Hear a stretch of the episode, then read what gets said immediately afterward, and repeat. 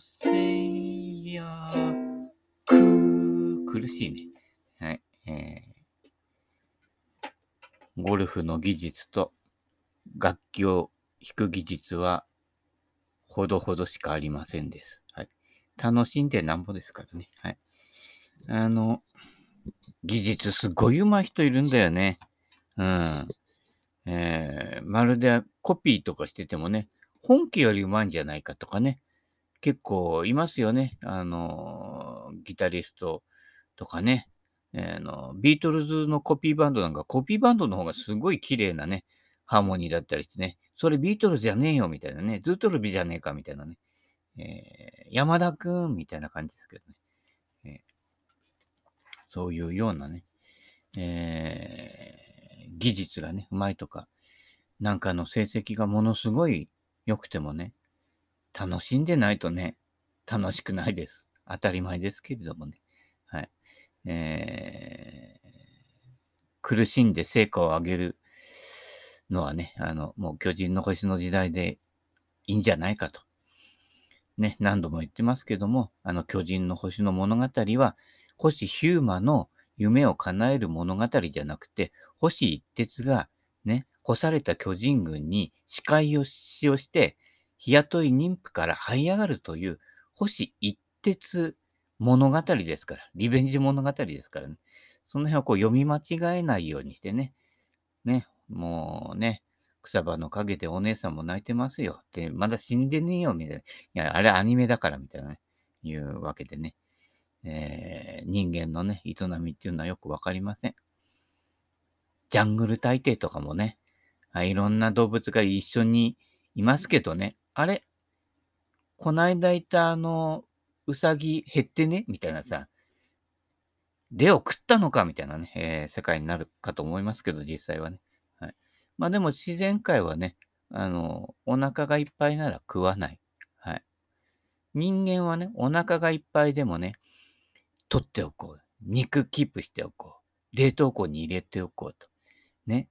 先にガメとかないとね、他の国にね、ジーエヌピー で負けるからみたいなことやってますけどね。欲望がね、えー、身を滅ぼすということなので気をつけてくださいね。ゴルフの方もその欲望によってね、えー、崩れると。昨日ね、珍しくね、ご連続パーとかね、来てね、で、途中でね、おっちゃんが俺に、俺、今ワンオーバーだよなんて言われたの。そしたら、その途端にダボ叩きましたからね。えー、欲望を恐るべしということですね。はい。えー、その後またね、最終ホールでね、えー、バーディー取ったりしてね、なんとか持ちこたえましたけどね。あのー、振り返ってね、私のラウンドとか過去のを見てみると、意外と、風の強い日にいいスコアが出やすいと。あのー、意外とみんなが崩れるような風の日は結構スコアをキープできて、なんでもない秋の晴天微風の日にひゃく叩くと。よくわからんゴルファーですね。はい。えー、そういうことで、ペブルビーチなら勝負に応じますみたいな。あ、いや、ちょっと旅費がかかるんでね、あの、大竹ゴルフにしてください。はい。えーシーサイドゴルフ。シーサイド版、ごばん、ね、えー、転がしてなんぼです。のバウンドを読めるかどうかですね。はい。釜谷津博さん、元気でしょうかね。いや、亡くなったよね。はい。えー、下駄を鳴らしてってやつですけどね。うちにもね、えー、下駄何足かあります。あれ、足って言うんだよね。足かなわかんない。いや、もういいや。坂田哲夫さんの方に参ります。はい。どこまで行ったんでしょうかね。ナイスショットの秘訣はグリップを短く持つこと。そうですね。だいたい、えー、振る力に対して エムオーアイ が多いクラブを使ってる人が、えー、ななじゅうきゅうてんごパーセント ですね。はい、えー。要はオーバースペックのクラブを使っている人が多いです。で、オーバースペックだから、力まないと打てないので、力みが取れないというね、悪循環に、えー、負の連鎖というやつですかに進んでいき、いく傾向がありますね。だから、対症療法をやってる限りは、どんどん対症療法の対症療法の対症療法になるというね。えー、コロナがね、重症化しないようにね、みんなワクチン打ってるんですけど、今度ワクチンを打つと、ね、あの、腕が痛くなったりとか、いろいろ不都合がね、生じてきて、今度、えー、ドラッグストアのバファリンが売り切れてるというね、えー、対症療法の対症療法の対症療法でね、どこまで行っても芽が出ない東京ボーイズみたいな感じになりますけれどもね、えー、適度なところでね、妥協してね、あの、人生には災難がつきものだと思って、はい。えー、ゴルフにはミスがつきものだと思って、ミスを楽しむゆとりが欲しいですね。で、結局、現在の心がギスギスしちゃうのが、一番の貧しい人生になるのでね、もうね、テレビなんかずっと見てるとね、人を見たらバイキンと思えっていうね、えー、思想がね、えー、に洗脳されちゃいますからね、ほどほどテレビを消してね、あのー、広い公園でね、今結構空いてますからね、深呼吸してください。はい。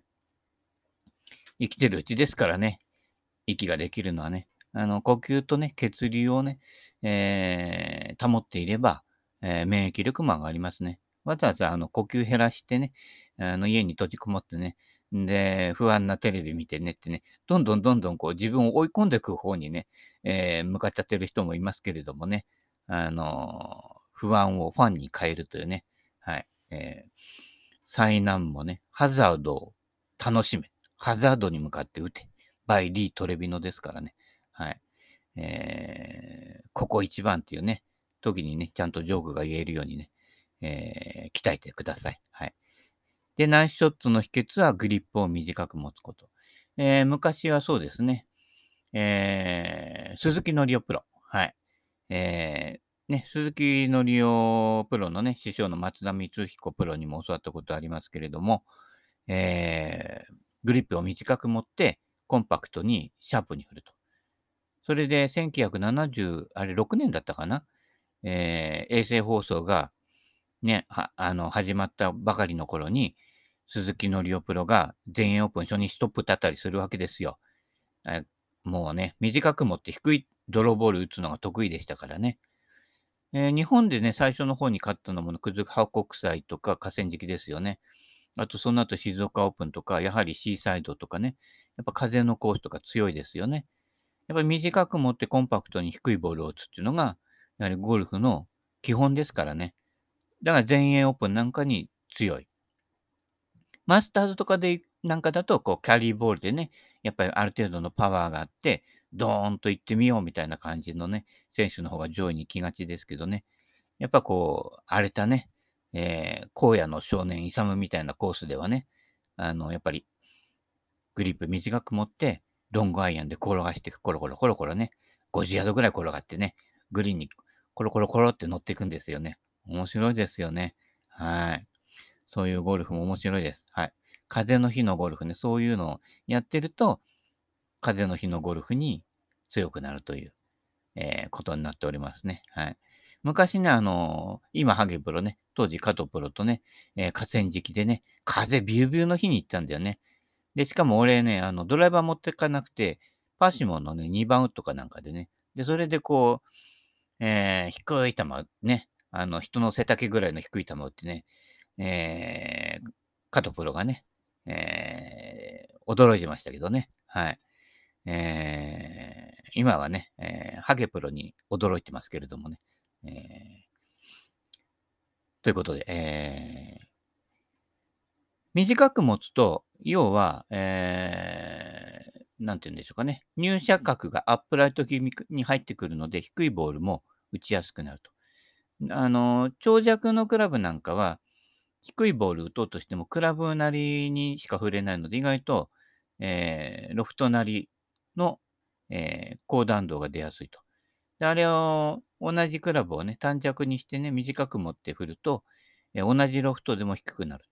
だからよくドライバー短尺化する人いるんですけれども、その場合は、えー、普段使っているロフトよりも、多めのロフトに設定すると。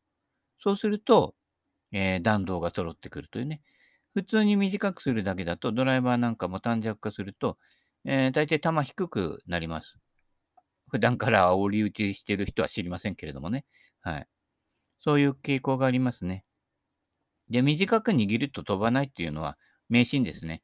あの、要は、えークラブヘッドをいかに走らせることができるかということなので、短く握る、長く握るで飛距離が決まってこないということですね。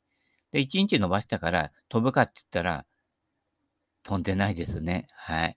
えーあの、もうね、深夜でね、あの、飛ばなくなってきてね、あの、長尺にしようかって長尺にししてきたんだけどね、よんじゅうさんインチの俺に負けてるっていうね、えー悲しい時みたいなね、ことになるので、えー要は、えークラブヘッドを効率よく走らせることができるかどうか、えーそれの抜け道をこう、えー作って振れるかどうかですね。はい。えー右向いてゴンじゃね、えー詰まっちゃうんですよね。あの、振り切るということが大事です。振り切り勝負円。はい。えーあれ、何区だっけ、足立区だっけ、うん。えー短く握るという、えーメソッドですね。はい。だから、あのー昨日もそうだけど、風が強いときは、大きめのクラブでコンパクトに、ちょこんとね、ちょこんと打つクラブほど、小手先じゃなくてね、あの、全体の流れのバランスで振っていくということが大事です。で、風の日に特に注意してしなくちゃいけないのは、アゲンストに負けないようにガツンと打っちゃうんですけど、逆ですね。アゲンストの時ほど、まろやかに打ってください。はい。えー、ガツンと打って加速するほど、吹き上がったりとか、変な力が入って、フェースが開いたり閉じたりするので、アゲンストとか風の強い日ほど一定の力感で特にインパクトという感覚を持たないでただ振り抜いていくという。要は飛ばさないショット、えー腕とクラブヘッドをなるべく同同じ速度になるような感覚で振るような感覚ですね。え風の強い日ほどそういうショットを心がける。大抵の人は逆逆、風に負けまいとしね、えいやって言ってますけど、逆なんですね。はい。えー、スロースイングを心がけるということです。はい。えー、風の強い日は、えー、スロースイングでやるんですけど、えー、その時に注意しなくちゃいけないのは、むしろ、あの、風で体が揺れることね。はい。なので、短く持ってコンパクトに、しかも、まろやかに振ると。で、コンパクトに短く持つと、ついね、あの、スティンガーとかやりたくなるんですよ。風の強い日。タイガー・ウッズをイメージしてね。無理でしょって。だいたい吹き上がりますからね。それにね、ヘッドスピードのない人でもガツンと打っちゃ上がるんですよ。ウェッジで打てばわかるけど、予想外に高く上がって、ね、前の枝に当たるっていうね。だから、林の中から打つときでもガツンと打っちゃダメなんですね。まろやかに振るんですね。そうしないと上の枝に当たっちゃうんですね。この辺がすべてみんな逆逆にやっていると。だから、ゴルフ上手い人ってよく見てると、あの、結構天の弱な人が多いですね。えー、英語ではジャック天野と言いますけれどもね。本当かよみたいな。はい。えー、そういうことです。はい。えー、次、えー、坂田五六に行きますね。なんかセベキョン五六ばっかりになっちゃうんで。つま先上がりは引っ掛けろ。あー、まあ、うん。引っかかりやすいっていうのはありますね。でも、あの、つま先上がりで左に行きやすいっていうのは、むしろ、振った時に、ウエイトが後ろに来やすい。つまり、つま先上がってるので、つま先寄りに体重かけづらいわけですよね。要は、かかと体重で打ってることになるなるので、あの、スイングしてる最中にも、後ろに行きやすいと。前が壁ですからね。それで引っ掛けやすいんで、あの、物理的にどうのかっていうよりかは、あの、体制的に崩れ、そういうふうに崩れやすいっていう要因の方が多いです。はい。あの、こと細かにね、いかも、いかにもゴルフは物理ですみたいにね、えー、右に行きやすい、左に行きやすい理由を説明してる、ね、あの、YouTube とかありますけれども、よくよく見てると、なんちゃって物理みたいなね。えー、大月教授に言わせると、なバカな話ありますかみたいなね、えー、方程式書かれちゃいますからね、えー、気をつけてください。むしろ、あの、斜面ではその体勢がそっち側に行きやすいと、左足下がりなら左足体重に乗りすぎになりやすいと、つま先下がりならつま先下がり方向につんのめりやすいと。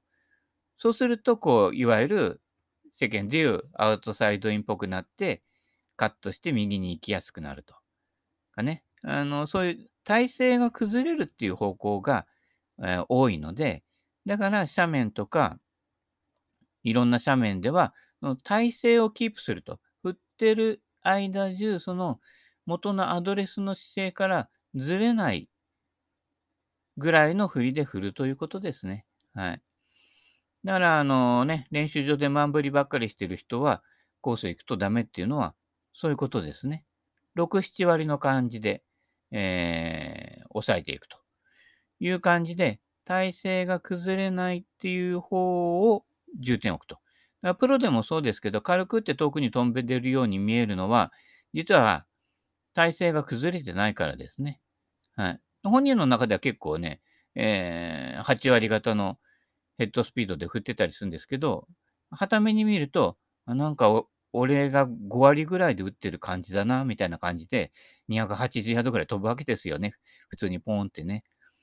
その辺は、その体勢が崩れないので、スイングの流れが崩れないということなので、えー、そのバランスの方を大事にした方がいいですね。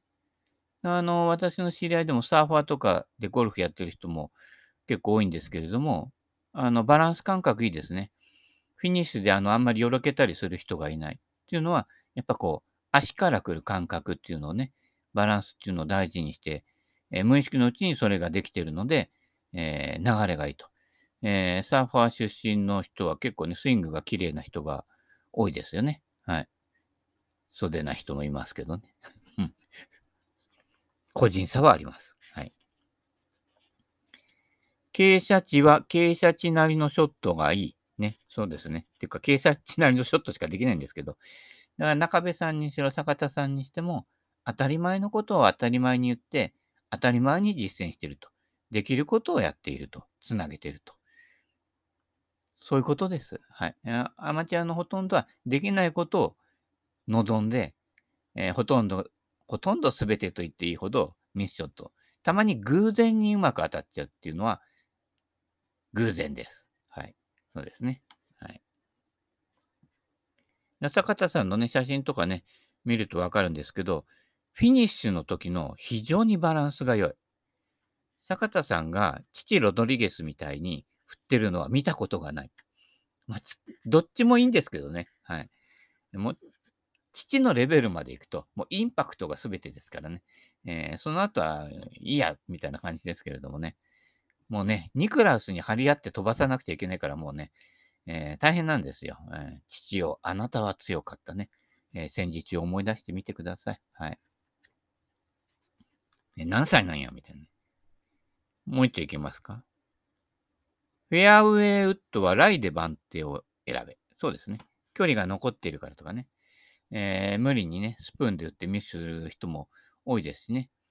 だいたいフェアウェイからじゅうごどぐらいのスプーンをちゃんとキャリーできる人は、ドライバーでにひゃくごじゅうヤード以上は飛んでないと無理です。えー、ほとんどの人はにじゅうヤードぜんごのロフトの、えー、フェアウェイウッドが一番平均飛距離は出てるはずです。ヘッドスピードよんじゅうさんぐらいね、までの人は。えー、なので、えー、スプーンは私は基本的には入れてません。あの、パーシモン時代から入れてません。っていうのは自分のヘッドスピードではそこまでキャリーが出ないからですね。えー、昔はよんばんウッドでにじゅうどぐらいでしたので、えー、ウッドはいちばんとよんばん、えー、がほとんどでしたね。で、アイアンがにばんからっていうセッティングが、じゅうだい、にじゅうだいのセッティングでしたけれども、えー、結構ヘッドスピードがあっても、だいたいにじゅうどぜんごのロフトのフェアウェイウッドが実質的なキャリーが、えー、出やすいということで、池越えでね、えー、飛ばさなくちゃっていうところで、スプーン持ってね、池ぼちゃするのが多いっていうのはそういうことです。自分が実質的にキャリーボールですね。はい。えーがどこまで飛ばせてるかっていうのをしっかり見とかないと、トータルの飛距離で練習場でね、あそこまでここらがった俺にスプーンでにひゃくごじゅうヤード飛ぶよなんてね、えー、自慢しててもしょうがないわけですよ。キャリーが確実になな、はちわりの確率でどこまで出ているかっだからなな、はち割の確率をな い, ないものをコースでやろうとするから、それはミスになりますよね。で、ゴルフっていうのはミスをしたところからさらに打つので、ミスのドツボに入ってくるわけですよ。はい。ということで、実質的なキャリーがどれだけあるか。えー、特に長い距離をね、フェアウェイから打つ長い距離のショットでは、そこが必ず重要になってくるので、トータル飛距離じゃなくて、練習場でもそうですけど、このクラブだと、まあアマチュアですから、ご割以上の確率で、この距離なら超えるかなっていうのを把握しておくと。ただ、万全と打って、今のはいいショットが打てた、気持ちよく振り抜けたじゃね、終わりなんですよ。コース行ったら きゅうじゅっパーセント 以上そんな風なショットは出ないんですから、そうしたら、ミスショットから目を離すなってことです。ミスショットしたときに、どっちの方向に行って、どれぐらいのキャリーしか出てないかっていうのを練習場で見ておくというね。そういう練習をしとかないと、もうただの体ほぐし体操でしかないわけですね。だから、あの、ものすごく練習するんだけど、ちっとも上達しない人ってね、まあ、誰とは言えますけれどもね、あの人とあの人とね、あるいはシングルハンディやね、プロゴルファーと名乗ってる人でもそうです。あんだけ練習してるのにちっとも上手くなってねえなっていう人がね、えー、まあまあね、いるんですけれども、それは、そういうことです。コースに来たとき、練習場でのナイスショットばっかりを夢見てやってるということですね。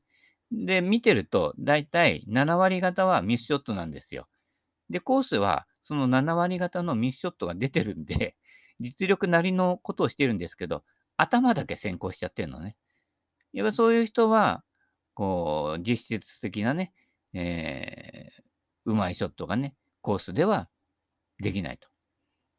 えー、コースはミスショット、ミスにならないミスショットをしていくところなので、発想の転換が必要です。そういった意味で、えー、フェアウェイウッドもちゃんとキャリーが出る、えー、ところまで。えー、だハーフセットの時なんか私なんかはごばんウッドすら入れませんね。